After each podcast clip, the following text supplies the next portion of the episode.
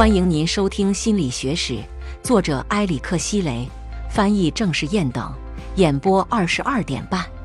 欢迎订阅《心理史学》第二章：希腊文明中的心理学知识认知。希腊哲学家表达了关于认知机制的许多不同的观点，这些观点成为认识论的基础。它是一个研究知识的本质及其基础、外延和有效性的哲学分支。早期的认识论几乎完全产生于观察以及批判性的讨论，当时还没有实验室实验或者量化研究。然而，关于人们如何视听、记忆和思考的聪明假设，仍然是古希腊人掌握精确知识的宝贵的指示器。学者之间最基本的差异在于他们对认知及其机制的主要源头的解释。我们来看看以下几种观点。唯物主义者分享着这样几个重要的假设：第一，他们普遍相信灵魂对现实世界发生的事情起到探测器的作用。个体的经验赋予了人们精确描绘外部世界的能力。感觉是思维的基础，没有感觉，思维是不可能的。而思维帮助人们解释他们的感觉。当人们运用自己的想象。幻想和抽象判断去解释某事时，就有可能发生错误。第二，尽管存在一些差异，但希腊的唯物主义者普遍支持这样一种观点：我们能够感觉到物体，是因为物体有放射或放电的特质。物体散发出的是物质微粒或者不同形态和形式的原子，它们对我们的感官造成印象，因此唤起了感觉系统和思维。这种观点后来被称为“感觉的流出论”，直到几百年前，人们还把它当成一种科学理论。感觉到底是如何运作的？举个例子，阿尔克迈翁是运用相似性原理解释知觉运作的先驱之一。根据他的理论，人类的眼睛里包含诸如火与水之类的物质，因此眼睛能够接受同样含有火与水的物质。人类的耳朵里含有空气，因此能够使我们听到经过空气传达的声音。这些是关于人类感觉特殊化的最早观点。后来的科学通过许多精细的方式发展了这些观点，但是核心的解释原则仍然相同。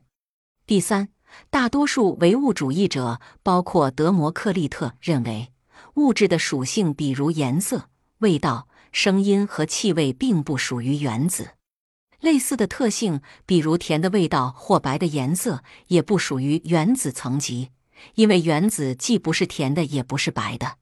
所有这些感觉都是灵魂原子与外部世界原子相互作用的产物。这些观点为17世纪关于人类知觉第一性和第二性的讨论奠定了基础。我们将在第三章中对此进行描述。第四，希腊的唯物主义者试图解释思维的基本机制，比如伊壁鸠鲁就提出过这样的理论：人们将一些印象联合，从而形成简单的概念，然后把具体的概念相互进行比较，发现其中共同的特征，最后抽象的概念就此形成。人类灵魂并没有任何天生的图像，概念的形成是经验的结果。就拿梦来说，一个做梦的人在梦中处理那些白天躲避的忧虑。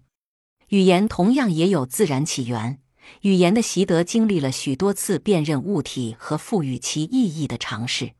人们尝试将物体和声音联系在一起，然后世界上不同地方的人们学会通过不同的声音来辨别物体，不同的语言就形成了。这些关于语言的观点与二十世纪行为主义学者的研究遥相呼应，而在挑战了唯物主义观点的柏拉图看来，人类拥有两种知识：一种知识来自人们的感觉，它就是我们的观点。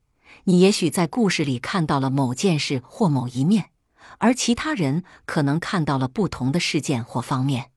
因此，观点并不能代表真正的知识。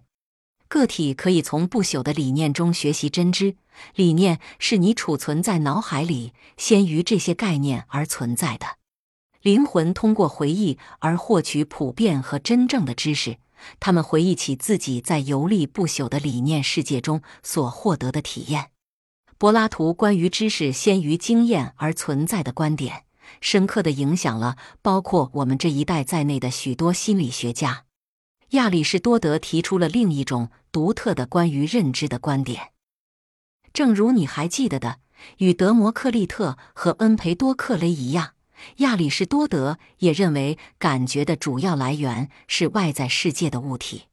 然而，亚里士多德发展出了一种相当独特的特殊感觉机制的观点。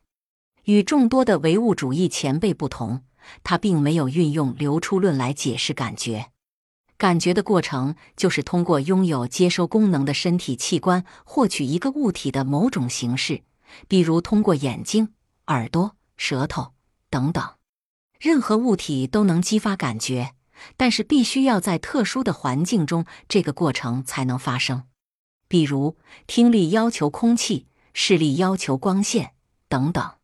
如果没有特殊环境中物体的影响，感觉器官就无法产生任何图像。亚里士多德命名了五种主要的感觉类型，它们在今天被视为几种基本感觉：视觉、听觉、味觉。嗅觉和触觉，人们如何管理自己的感觉？个体的灵魂会运用关联的机制，包括在这些感觉中间进行巩固、比较和区分。听众朋友，本集已播讲完毕，请订阅专辑，下一集精彩继续，欢迎收听。